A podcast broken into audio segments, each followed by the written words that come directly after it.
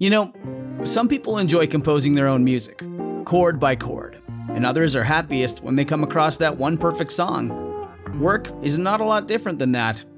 Whether you prefer building your own workflow or using a pre made template, with Monday.com, you and the team can work in a way that's comfortable for everyone. Tap the banner to go to Monday.com and build your own amazing workflow, or find an awesome template. No judgment.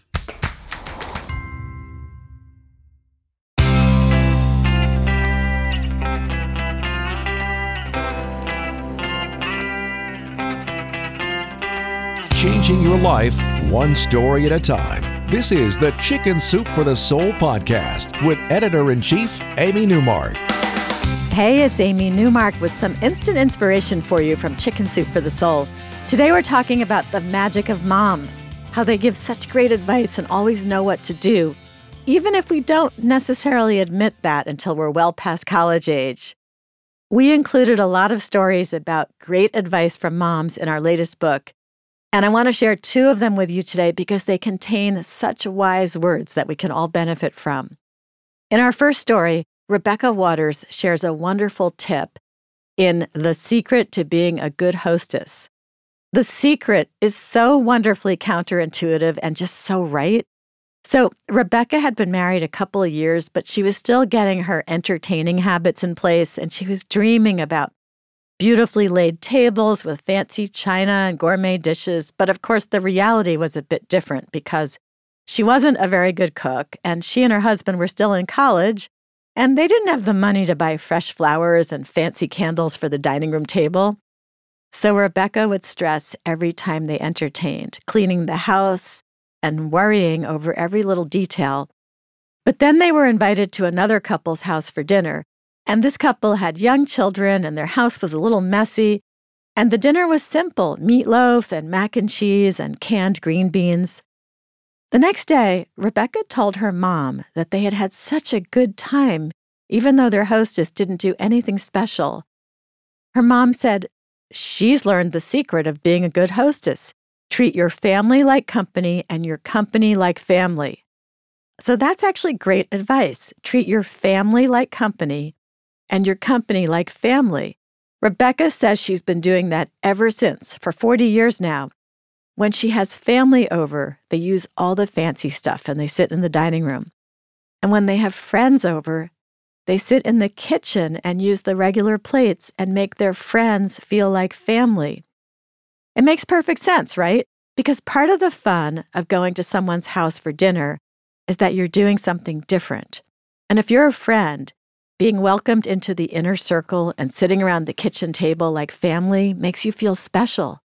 But if you're family, sitting in the dining room and being treated as you imagine friends are treated is really special too. So, to sum it all up, friends in the kitchen, family in the dining room. It makes perfect sense. In our second story, Amelia Hollingsworth tells us that she was trying to pack all her family's things from their large four bedroom house.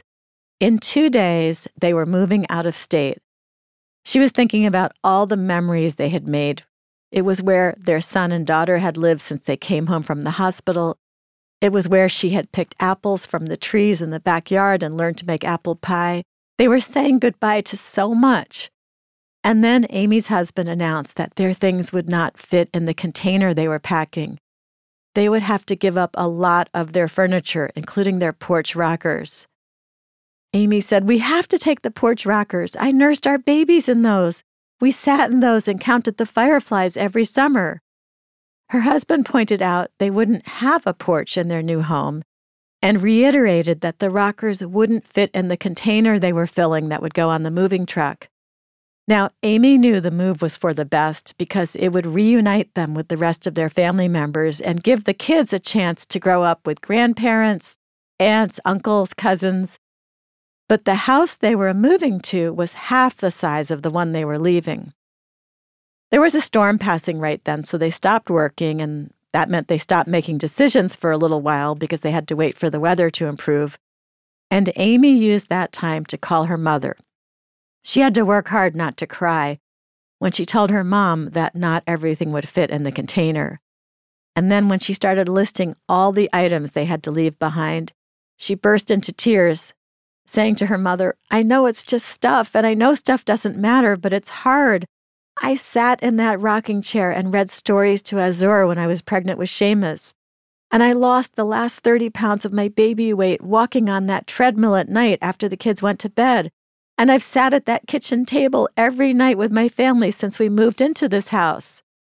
Her mother said exactly the right thing back to her Amy, honey, the stuff isn't the memories.